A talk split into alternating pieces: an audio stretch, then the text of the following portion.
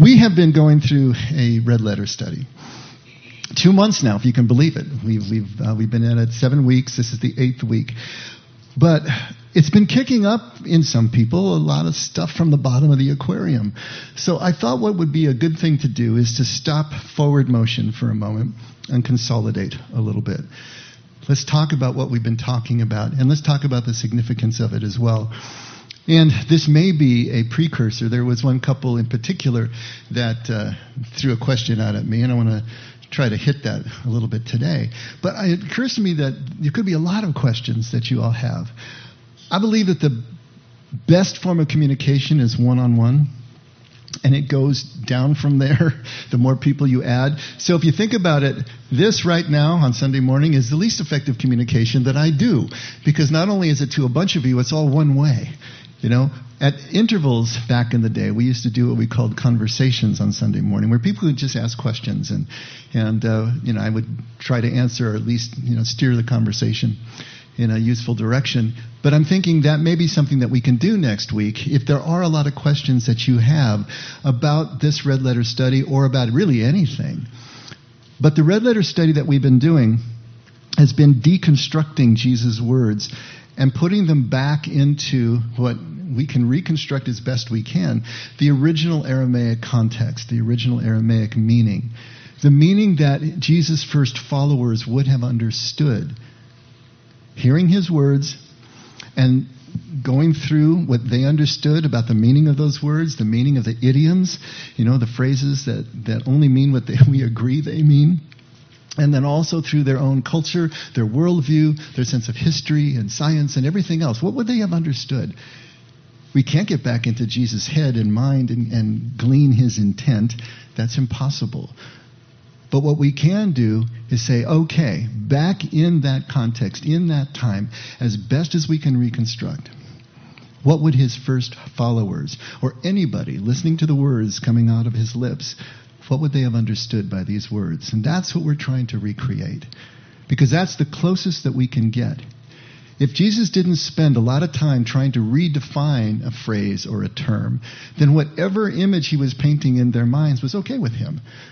So we're going to do the same thing. Now, you could argue that his entire ministry was redefining kingdom because kingdom was something that they misunderstood, and he was trying to redefine it in a way that was helpful to them in finding their presence, finding the presence of their God.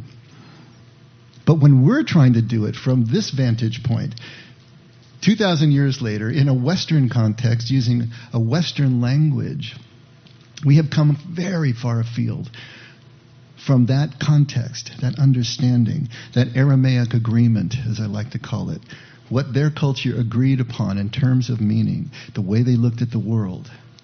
And so it's up to us. The burden is not on them to communicate to us. The burden's on us to move back into their sandals and hear what they would have heard. That's what we're doing. But at the same time, there's going to be a culture clash, right? Things that we have heard, like John 3.16, for all our lives. And then Dave comes along and gives you this completely different paraphrase. What the heck? You know? this is what we want to talk about. This is what I wanted to, to stop and make sure that we're all on the same page. Because what you're going to find is, is that it's not going to be quite as jarring as you may have thought. Usually, not usually, always, it's both and and not either or. There are going to be elements of everything, things that you've heard traditionally and things that are coming out non traditionally, even heretically here, right? But put them, putting them together brings us back to a vibrant middle. That's where we want to be. In that liminal space, as we've called it, in the doorway, on the threshold, with feet in every camp, so that we can really see what's there and not only what we have agreed to believe standing inside the walls of our own camp. And so this is, this is the attitude we're trying to develop. This is the, the, the, the breadth of thought across Christendom that we're trying to bring into play so that we can get as close as we can to that understanding. So we're going to try to take, and we have been trying to take Jesus' words and putting them back into this Aramaic context, trying to reconstruct the meaning.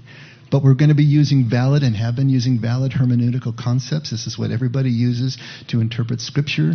There, there, are, there are rules here to interpreting Scripture. We're following those rules, right? Coming to conclusions that we can debate till the cows come home, but at least we're following the right rules, right? And we're trying to come to this idea. Now, is this interpretation, are these paraphrases that I am giving you, are they right? Are they correct? Do they actually mirror what Jesus was trying to say? We can't know. There's absolutely no way to know. How would we know that? It was hubris on the part of the church to say that they knew what these scriptures meant, especially coming at them from a Greek point of view, from Greek philosophy and Roman law, and from a Western mindset to say that we understood this, and here is the monolithic answer. It's impossible for us to know, but in any language, any language, it's easy to see that Jesus is all about love. That's the primary thing. Everything that he talks about comes back to love. And it's not just a sweet, fluffy kind of love, you know, all kittens and unicorns.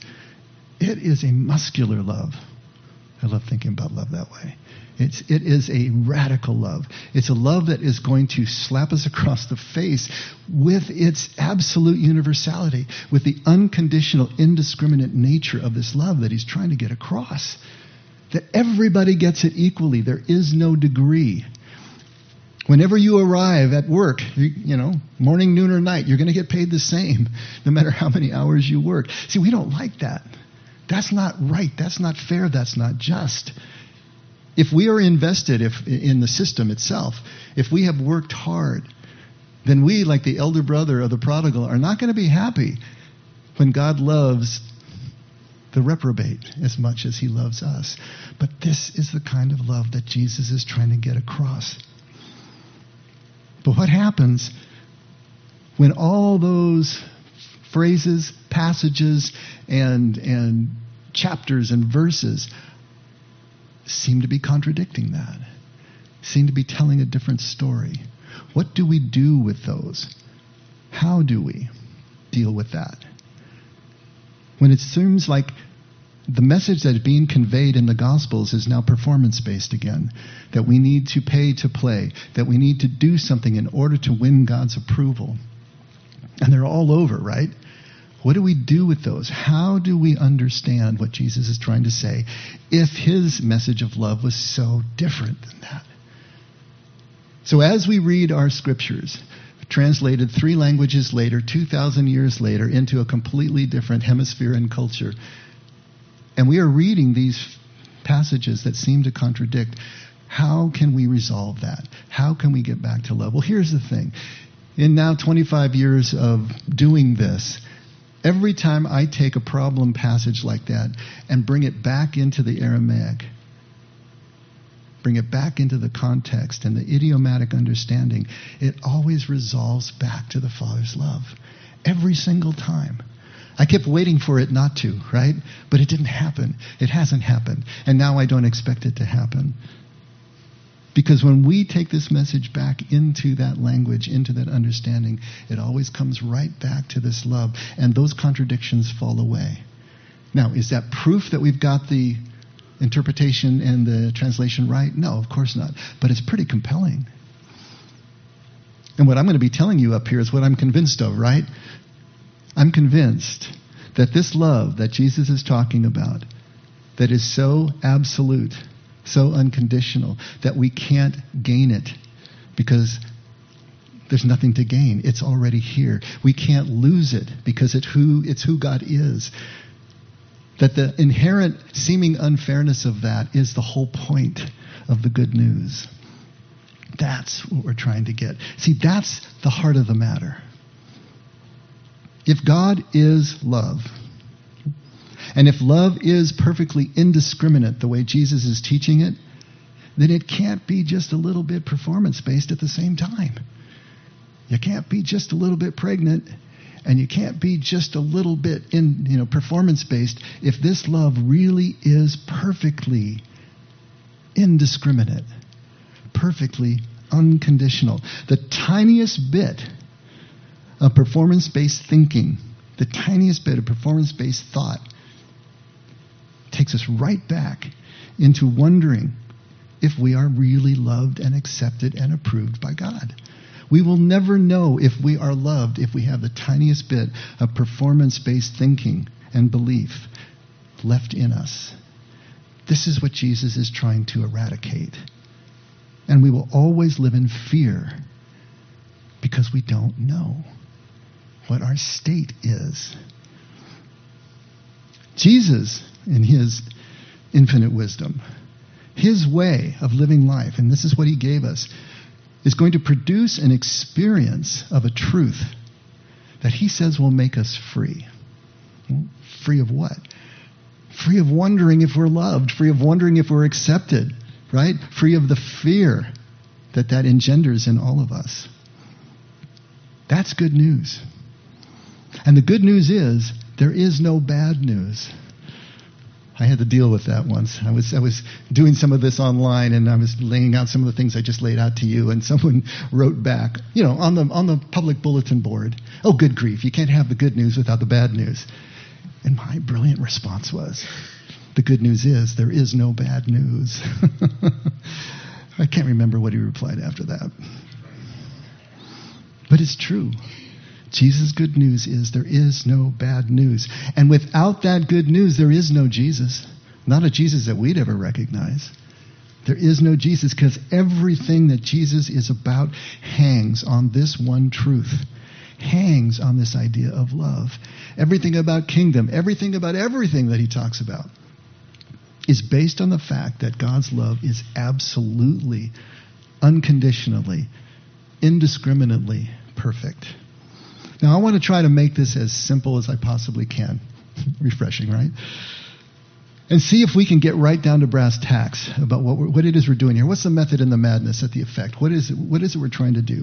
The effect at the beginning, 15 years ago, was founded as a recovery ministry and a recovery community. We were working in substance abuse. And we wanted to put together a community that was a hub for substance abusers and people caught up in addiction in South County. And then also worship together at the same time. And so we were kind of taking the idea of a community church that's more focused on theology and more focused on Sunday worship and, and worship services and turn that upside down and say, okay, we are a recovery community you know, that, that's based in the practical way of living into recovery and we're also going to worship together. Sunday will be another day of the week for us, but it'll be dedicated to that worship. So we're trying to take that and, and turn it around. Now, here's the thing when you start working in substance abuse, when you start working with addiction and alcoholism, things get very stark very fast. It cuts through all of the stuff and gets right down to life and death issues because these people are at risk absolutely at risk. I mean, part of our job is to just keep people alive long enough that they have a chance to turn a corner. And I can't tell you how many we've lost, how many overdoses we've suffered, suicide we've suffered, just death by despair that we've suffered. People that we loved and saw coming through and had high hopes for, and we lose them. You know, we just lost another one just last month. It happens. But this is what working in recovery is about. It's not going to be dealing, everything is stripped to essentials, so we don't have any room, we don't have any time for abstract thoughts, right? For cerebral ideas. Everything needs to be concrete. Everything needs to be specific. Everything needs to be focused on the next indicated step. How do we get from here to there and then to there and stay alive? And moving toward recovery, moving toward a new kind of lifestyle. Now, which direction are we trying to bring these people? Well, the first thing you know also is that addiction or alcoholism is a symptom of a deeper cause. It's not the cause itself. The cause of the dysfunction is deep in the unconscious, right? Has to do with core beliefs. Has to do with programs for survival and happiness that were installed by the user back in childhood to try to get through whatever was happening in the family of origin. And so those causes are deep down, and they drive the thought and behavior patterns. They drive the obsessions and the compulsions. It's the sum of a person's life experience that is going to take them in one of two directions. And this is what we're trying to ascertain, but our behavior really points it out. One, either we believe that we're worthy of connection, either we believe that we're already worthy of approval. Others, God, anybody. Either we believe that we're worthy of love right now, where we sit, just here breathing, or we don't. Now, there's a spectrum. It's not just black or white, obviously. There's a spectrum from absolutely no belief to full belief in the worthiness and somewhere in between.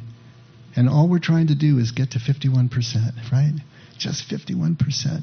Because as soon as we cross that line, and more often than not, we do believe that we're worthy of connection and worthy of love, everything starts to change in our behavior, in our attitudes, in the quality of our relationships, we actually will be able to overcome our fear, overcome our shame. Well, what's shame? Well, shame is the fear of disconnection. This is right out of Brene Brown, right?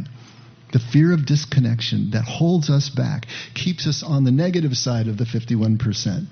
But suddenly now we have the courage to realize we can risk finding out if this relationship is going to last, if it's going to be real, if this person sees who I am, they're not going to run screaming from the room, right? If they really knew me, they wouldn't want me. They wouldn't want to be in a relationship with me. This is what we run around with in our minds. So that dysfunction, those core beliefs from our childhood, those hurts and traumas and abandonments and everything that cause those beliefs are what is really driving the bus. That's the cause, right? So either we believe we're worthy or not. But if we do, then we can live connected to others. We can have a sense of meaning in our lives. We can have a sense of identity. And if we don't, we're always going to be working to try to become worthy. Or we're going to give up because we've just proven to ourselves it's never going to make a difference. We're never going to be able to get there. And whether we're trying or not to be worthy, we've got to ease the pain of the disconnection meantime. It's just too much to bear for any human. That shame, that fear of disconnection, is what drives all the addictions. It's what drives the compulsions and the obsessions. And whether it's substance abuse or whether it's process addictions, things that we do repeatedly to try to give ourselves a sense of, of comfort, a sense of connection, this is the cycle that we find ourselves in. And when I started working in recovery 25 or 30 years ago, whatever it's been, then one of the first things I realized is that everybody is recovering from something. There is not a single one of us who doesn't have unfinished business in our lives. And so, to the extent that that is driving us in these negative directions, in these obsessive compulsive ways, to try to ease the pain of our disconnection, to try to ease the fear that we're not connectable, well, that is where Jesus' message comes in. No matter who we are, recovering from whatever we're recovering from, at whatever level we are at on that spectrum, right? Jesus comes and has the exact perfect thing to say, the exact metaphor that we need to be able to take the next step. He doesn't give us abstract ideas. He doesn't give us a theology. He wasn't trying to establish a church. He was trying to turn individual heart lights on to get them to see that you're already loved and worthy and acceptable right here, right now. Now, what are you going to do with that? And why don't you feel it? Well, that's where we get into the work, right? But it's a whole different trip now. This is what Jesus is trying to get us to answer the questions emphatically. And that's what he did with his life and his words that we are already worthy, already loved. So, if that's the case, and this is who Jesus is, and we've had a 2,000 year run at this, why are we still so neurotic? That's the question I'd like to ask. Let me see if I can answer it. Because there are two things that stand in the way of this truth that Jesus is trying to get across to us. What are they? First is the understanding of Scripture. Our understanding of Scripture is a blockage to this truth that Jesus is trying to give us. And second is our understanding of Jesus himself. And of course, pretty much everything we know about Jesus comes from Scripture, so maybe it's just one thing that's standing in our way, but I'm going to treat them as two because they kind of move in different directions. First of all, Scripture. Why is Scripture supposed to be our guide? Why is it a blockage? Why is it a, a, a hurdle for us or even a block wall for us in understanding Jesus' truth, this simple truth that we're already worthy of love? Because we take Scripture literally. This is how we've been trained. This is how the Western Church, especially, has operated for two, 1700 years at least. We take it literally, but we take the Scripture literally from an English and a Western point of view. Now, I often tell people I want to be the most literal guy in the room when I'm interpreting Scripture. But my idea of taking Scripture literally is to take it back into the original context, to understand it from that point of view, so that I'm not making or making as few mistakes as I possibly can. But to do that same process, sitting here, 2,000 years later, in a culture that is so alien to the culture that Jesus comes from, in a language that is so vastly different, that operates so differently based on our cultural worldview, is to do violence to the message. Because when we do that, we read these passages wherever they happen, whether they're in the Gospels, whether they're in the Old Testament, whether in, they're in the epistles of the New Testament, we see this performance based attitude, we think. It looks like it's all about performance. We think of heaven and we think of hell. Then we think of judgment, right? We think of law that we have to keep. We think of the exclusion that the scriptures seem to imply. That if we camp under Jesus' banner, then we are saved to the exclusion of everyone else. All of these kinds of messages are conveyed to us when we are trying to take the scripture literally from a wrong point of view. Wrong is not a good word. From a different point of view. All right? This is what blocks us.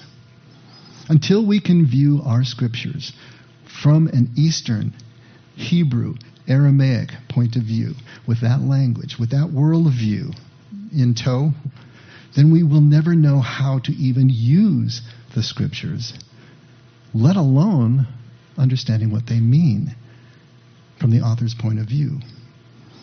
How are you supposed to use Scripture? First thing is we have to be free to use it metaphorically. And I know that is anathema to, to so many hermeneutical scholars, you know, in the West. But it was written metaphorically. It's the only way that you can convey something that is spiritual. It's not going to be something that you can do logically, rationally. It doesn't exist on that plane. All we can do is point to it metaphorically. Jesus was a poet. We've gone over that over and over. He operates poetically, he thinks poetically, he speaks poetically. That's why the church is so much more focused on Paul, because Paul is an administrator.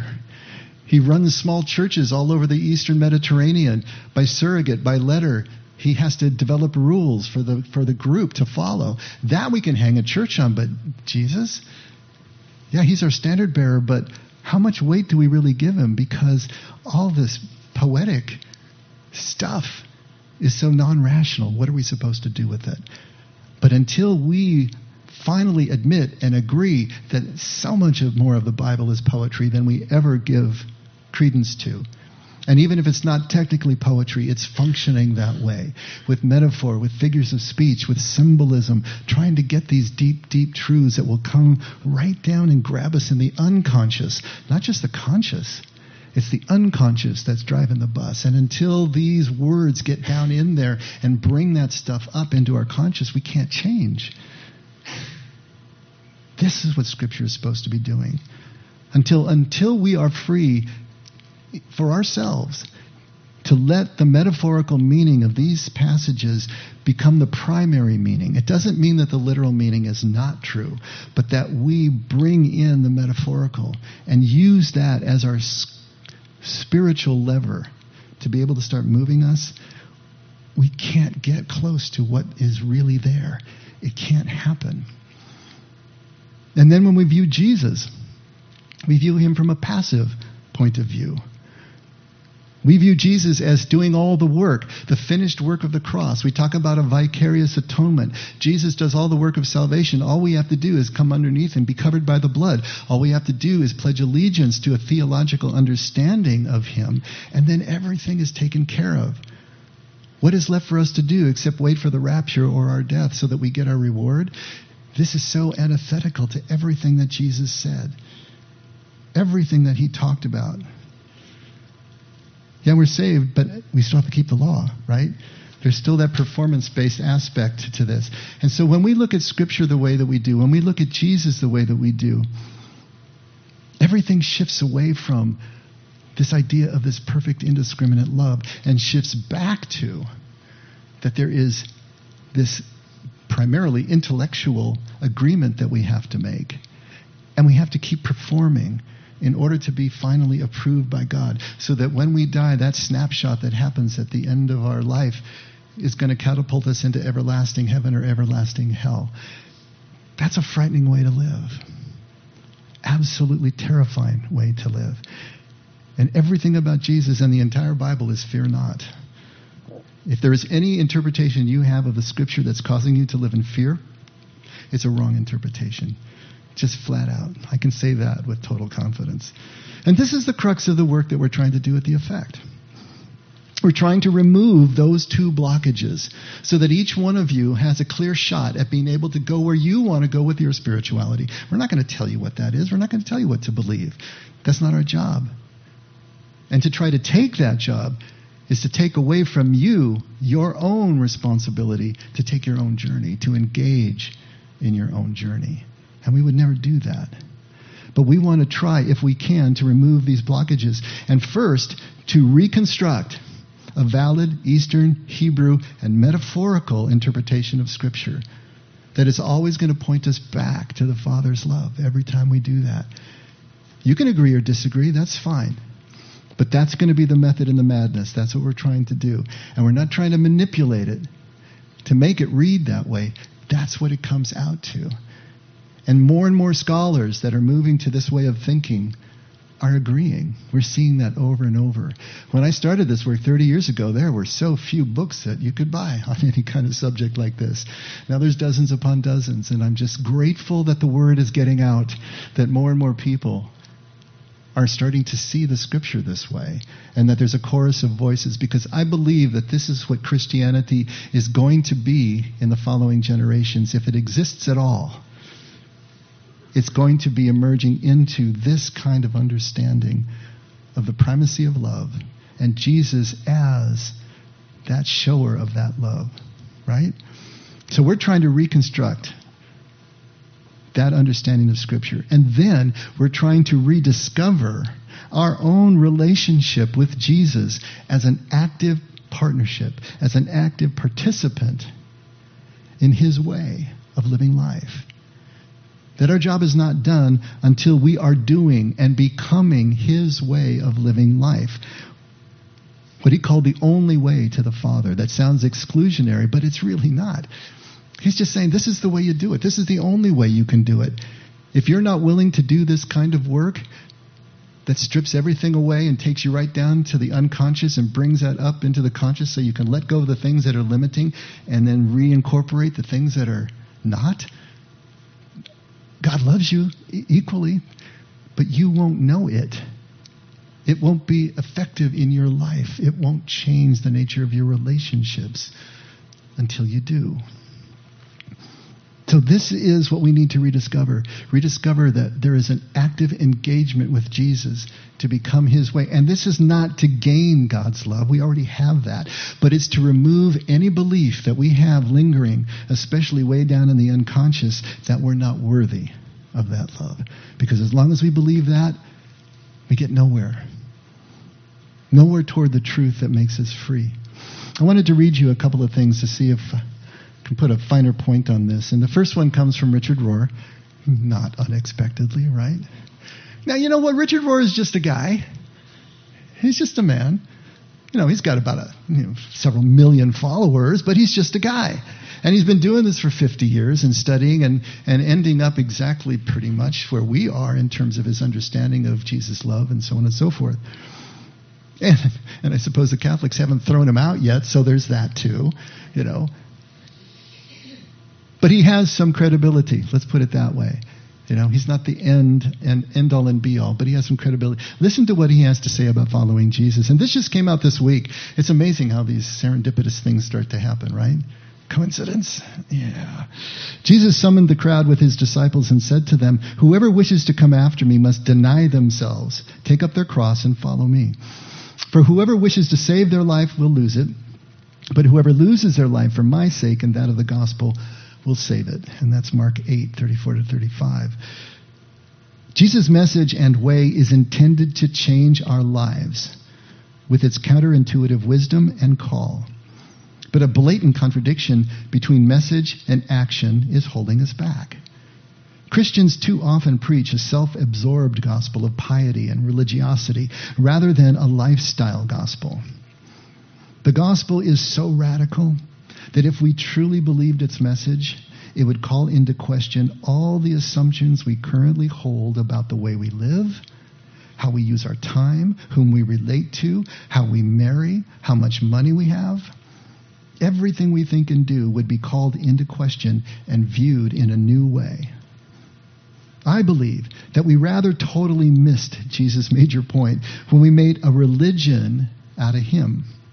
Instead of realizing he was giving us a message of simple humanity, vulnerability, and nonviolence that was necessary for the reform of religion and for the survival of humanity itself.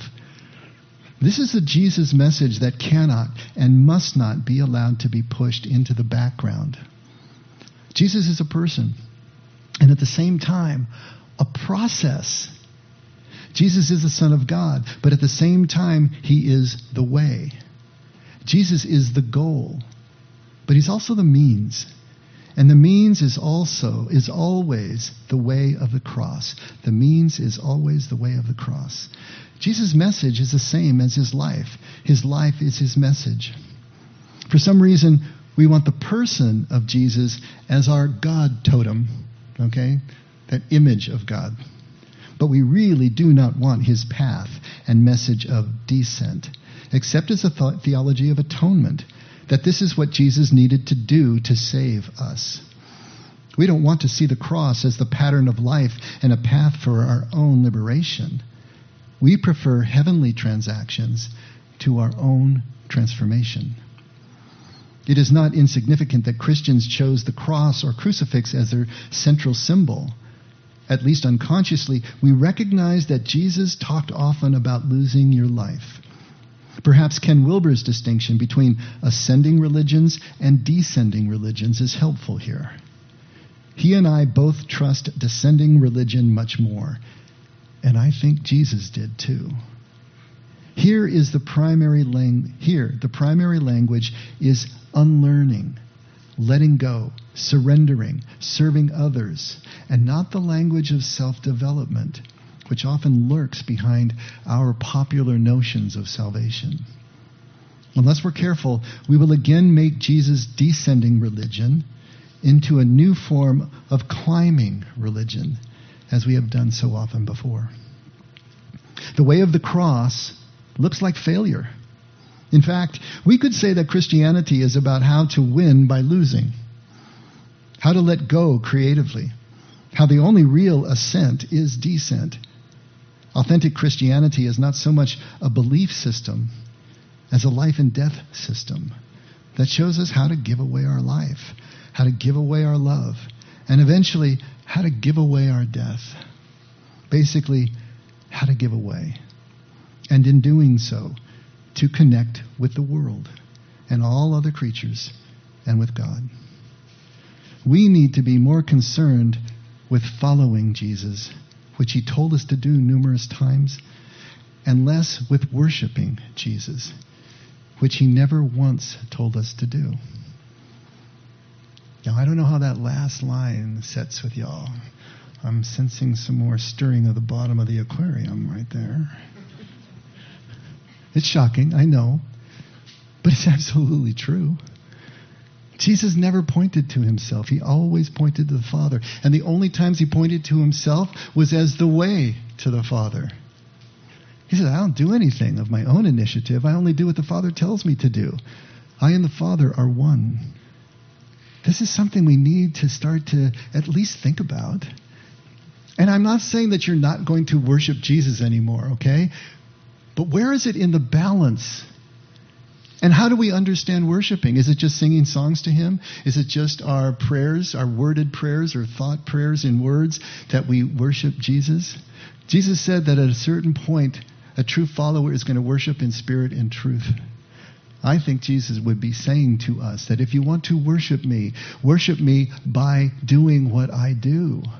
Worship me by following this way that is me and is the only way to be able to clear the decks enough to see how the Father loves. That you already have that love. That you're longing for something and working for something that you already have. That the work is over here getting rid of the blockages, getting rid of the limitations and the thought processes, the compulsions that block the necessary truth. We understand, in other words, Jesus' message passively.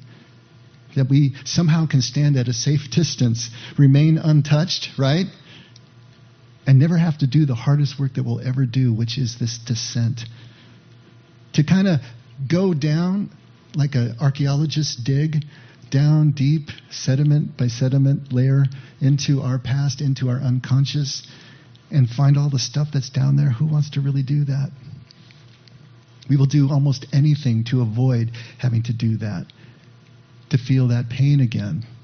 That is why those layers are actually there in the first place. If we can avoid the pain, we will do so. If we can avoid the uncertainty that this kind of work is going to throw up into our lives again, we will do that as well. And we're going to just pretend that Jesus does all the work, even though that's exactly what he told us that he wasn't doing. These things you see me do, you will do, and greater things than these, if you are my follower. There is something we need to do. That work, that descent, is the only way to truth, the only way to the freedom from the fear of our unworthiness, which is our shame. We have to actively engage. And we do that contemplatively which is another huge pillar of the effect. We do it, to, maybe we do it clinically, we do it therapeutically, we do it medically, we do it behaviorally. Are we willing to leave no stone unturned to be able to clear out all of the limitations that are keeping us from block and blocks our truth? This truth that Jesus is trying to get across. The second thing that I wanted to read is actually from my own book, so this is a shameless plug. Um, but it's just from the author's note of Daring to Think Again. And I just want, it just meshes so well with what uh, Richard Rohr was reading. So just take a listen and see. I'm hoping that this is putting more and more finer point on what we're talking about. Over half a century ago, Marshall McLuhan famously said that the medium is the message. Y'all heard that one before? The medium is the message? No, really? Okay by which he meant that the form of media we use communicates as much or more than the content. All right? The medium communicates the message, not just the content. And he would say the medium communicates more than the content itself. So we got to be careful about which medium we're using. So the form of the media we use communicates as much or more than the content that is hitched along for the ride. Which communicates the loudest, the words or the actions and attitude of the speaker? When Francis of Assisi say that, said that we should preach the gospel continually and use words where necessary, he's reminding us that the message and messenger, the content and the container, both have voices and must be consistent. It didn't take long for me working as a full time pastor to question our use of church as the medium to convey an ancient Hebrew message.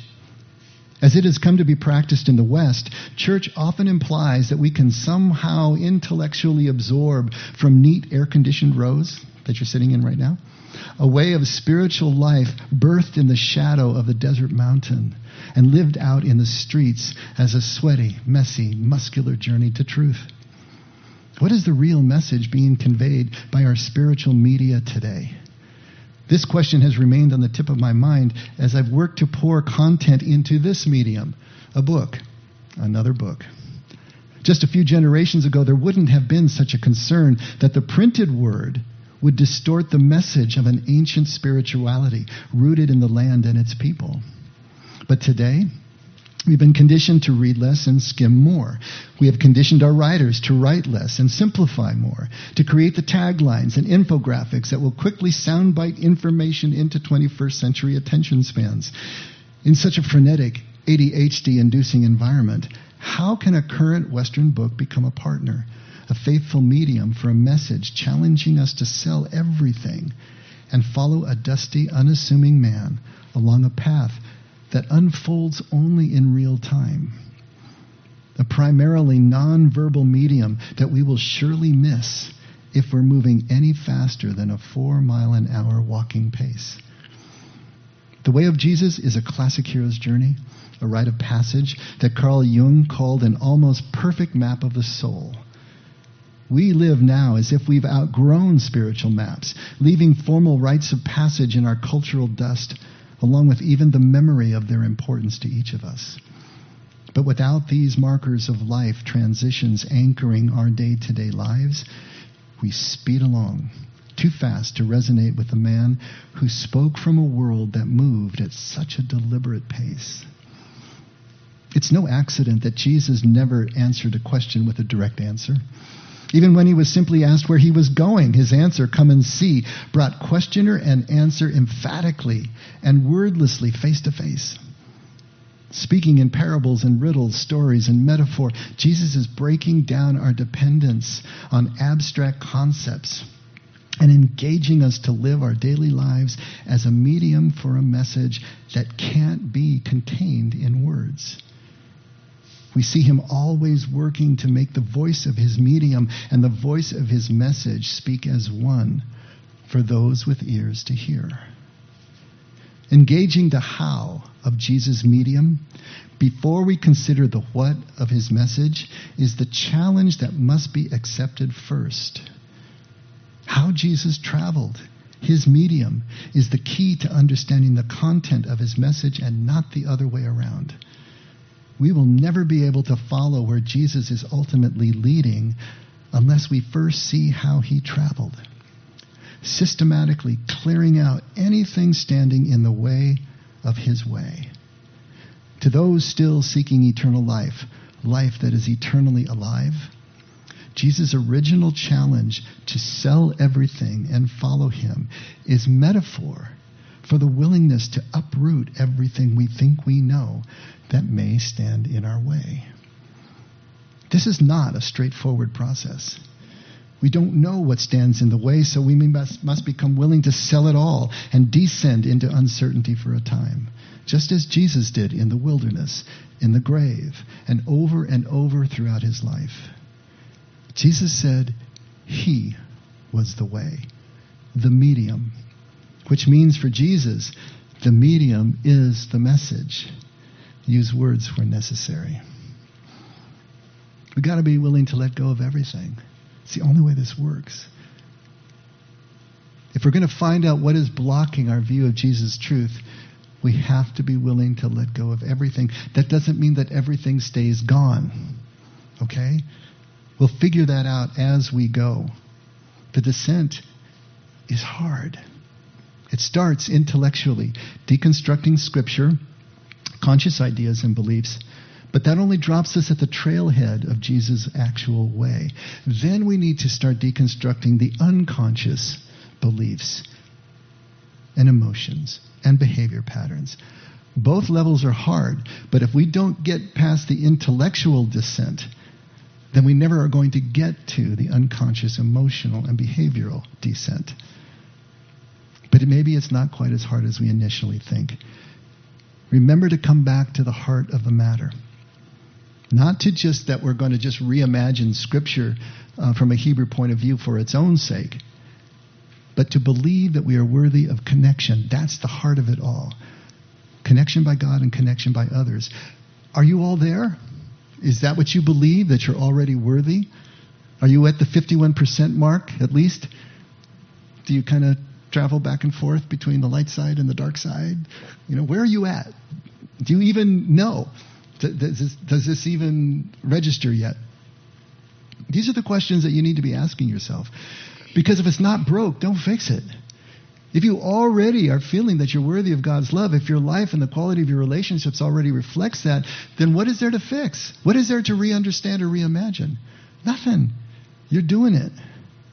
Intellectual understanding of anything, and especially when it comes to Scripture, is only as important as it allows the conviction of our worthiness of love and acceptance by God and others.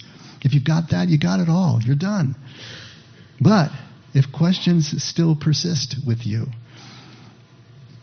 if those fears kind of come and go, if you feel that fear that we're defining as shame of disconnection coming and going, if you hesitate to let people see who you really are, if you're still projecting or posturing or, or putting on faces, if you feel like you're some kind of imposter, then you got to be honest with yourself and say, okay, down in the subconscious, no matter what I say, I believe, there's something else going on. And it's only going to be that descent, it's only going to be that work that is going to show what's really going on. And there you need to dig in. And this is the example of John 3:16 that I wanted to give you just quickly because it was a question that was posed to me initially. What about John 3:16?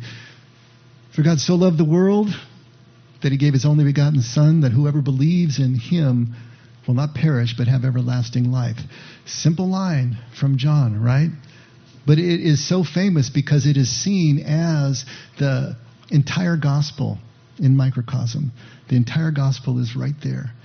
And so, especially the evangelical branch of, of, of the Christian uh, church has grabbed onto it as that one shorthand that, that takes us back. But there are three possible misunderstandings that we have when we read this from a Western point of view. I went through every single word of it last time and probably, you know, confused all the heck. But just just three little phrases here, just for today. The first one is God so loved. When we hear that so in there, God so loved, we're immediately adding how much. God so loved. How much did he love? And as soon as we're asking how much when it comes to God's love, we're back to degree. If he can love this much, then he can love this little. Jesus is trying to get across that there's no degree to God's love. It falls like the sun and the rain on the just and the unjust. There is no discrimination to God's love. Come early in the morning, late at night, you get paid the same. The elder brother's upset because the younger brother gets a party, but this is God's love if you can't handle the injustice of that, because God's love is not just. What about God's justice? Yeah, but not with his love. But the good news is, He's always unbalancing the scales of justice in favor of the beloved. And as soon as we think so in terms of degree, which is naturally the way we understand that word in English, now we're back to the races again. Because it matches our love, which is always conditional, right? That's something we're comfortable with. That's something we understand. This unconditional love is so radical, takes us down paths that are so dark and scary and uncertain that we just don't want to go there. And so, unless we're willing to break through that and understanding that that so there has to do with manner, God loved in such a way that, but not so much that and it may seem subtle, but it makes all the difference in the world if we're going to continue to look at Jesus or at God's love, Jesus' love, as having degree. We're back to the races again. We're back on the hamster wheel again.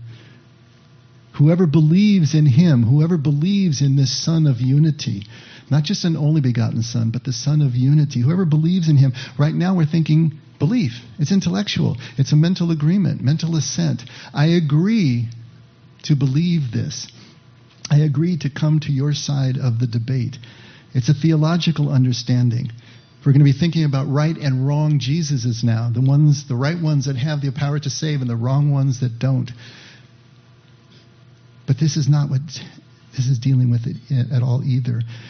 This idea of belief is not going to be a passive belief, one that we can just mentally agree to and then sit back and wait for our salvation, wait for the judgment. It has to do with trust. It has to do, again, with engagement. It has to do with faith.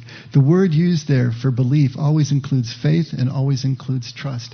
Faith is action in the face of uncertainty, action in the face of doubt. That's biblical faith. It has nothing to do with mental belief. Maybe that you believe enough that you're willing to take a step in that direction and risk something. So, this idea of believing has to do with the trust that is involved in being able to actually strike out into risk and follow what Jesus is doing. Are we trusting Him enough to descend with Him, to clear our way to a view of the Father's love that is absolutely world shattering and life changing? And then finally, shall not perish but have everlasting life. And immediately we're thinking in terms of heaven and hell, aren't we? Right? To perish or to have everlasting life? Heaven and hell, which means judgment, which means performance again. So we're right back. Every single one of these will chip away at the understanding of the love, the heart of the matter that Jesus is trying to get across from us if we just view them from that Western intellectual point of view. To not perish is to not fall away, to not be diverted. And everlasting life is not life that goes on forever in the, in the afterlife, but life that is always alive and abundant and unexpected and fulfilling right here and right now. Life that is lived fearlessly right now, right here, because we know that we're already worthy of God's love, that we already have it. Jesus said, I came to bring life and life abundantly. And the only way that happens is if you have embraced this good news that he's talking about. All three points, understood through this literal English Western point of view, are going to negate that kind of love. They're going to create a performance based gospel which is anathema to Jesus. And it keeps us living in fear, it keeps us living in shame. But on the other hand, what if it doesn't? What if you understand God, John 3:16 in a totally modern western evangelical way and yet you still live without that fear? You still live understanding that you're already worthy of Jesus' love. Is that even possible? Absolutely, it's possible. And because it's possible, once again, the understanding, the intellectual understanding is not the key thing. We have been taught that way, that understanding these theo- theological points exactly is the most important thing to God's acceptance. No. The most important thing is does your life look like Jesus? Are you living in that reality he called kingdom? That place of fearless vulnerability. Are you living there? If you are, it's not broke. Don't fix it. But maybe what you can do is add on these layers of Hebrew meaning to what you already understand and get an even more expansive view. Maybe it even takes you past the 51% mark to 61%, but it's not either or, it's both and. You don't have to let go. Add on to, expand, and see if this brings you something. And if it doesn't, Take what you need and leave the rest. It's for those of us who need this. I needed this. I can't tell you how much I needed this 25 years ago. The way that I was living, the fear that I was under, the stress, the anxiety. I can't even tell you. There were times I didn't think I was going to get through the day. I remember pacing in my room and just crying out, Make the hurting stop. That's where I was. I needed this so badly. If you don't, that's okay. But I'm going to tell you what saved me. This, this knowledge first, and then an experience of that took me into a completely different place. That's how you can treat this. Don't let it derail you. Don't let it break the conversation. Consider it. But be honest with yourself. Where are you? on that fear meter. Where are you in terms of kingdom, in terms of understanding Jesus' love this way? And keep your eyes on the heart of the matter. Jesus was all about the good news that we're already worthy. And then he said, And here's how you will know that you will have that intimate experience of this truth so that it actually sets you free, so that it actually takes you where you want to go. This is it. This is how you can use the teachings here. This is how you can use the scriptures that have been left for us. This is how you can use the presence of God and Jesus in your life, day to day. Everything that I teach will be what I and others. I don't bring you anything unless I've found it at least three places, okay? What I have become convinced of, what has helped me descend to the places I needed to go to so that I could come out the other side and start to have a different sense of life. I could drop my nets. I could sell everything. I could pick up the cross and follow this Jesus that I will be following for the rest of my life. Now you must go and become convinced of what you're convinced of. That's it. Nobody can do it for you. Not me, not the Pope, not anybody. Not even Jesus can do it for you. And this is what he was trying to get across to us. It's up to us. Everything is here for the journey. Every tool, every guide, everything that you will ever need is here. But you still have to do that yourself. Just make sure that all your work and the descent and the deconstruction that you go for, that you endure, that you engage, is always pointed directly at the heart of the matter. Do you believe that you are worthy right now where you sit of this absolute love of God? Enough that you're willing to risk be connected in life. That's kingdom. Let's pray.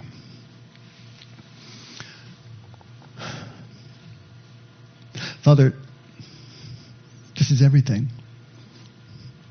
Help us to see it as clearly as we can so that we can even evaluate ourselves. Where are we? What do we need? And how can we overcome whatever needs to be overcome to find out to experience, to live the life that you have given us. That's what we want. So help us, Lord. Each day, help us to take another step in the direction that takes us to the heart of the matter, the matter that you have laid out for us, the one that is central to you, that Jesus has conveyed to us so beautifully. Thank you, Father, for everything that you do every moment. Help us to see it as such. And never let us forget we can only love because you loved us first. And we pray all this in Jesus' name. Amen. Now, just a second. Yeah, see, so conditioned. This is great. um, how many questions do you all still have? I mean, about specific things. I mean, John three sixteen stuff. In other words, what I would what I'm giving you is a, a week's head start.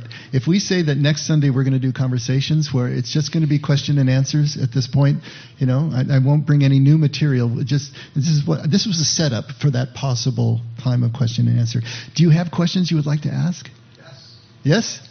Okay, absolutely. Then let's do that. So next Sunday, uh, it's just going to be um, Pound the Pastor Sunday, and uh, I'll just have my handheld mic, and we'll just see what happens. All right? Yeah, it'll it'll be great. It'll be okay, now stand.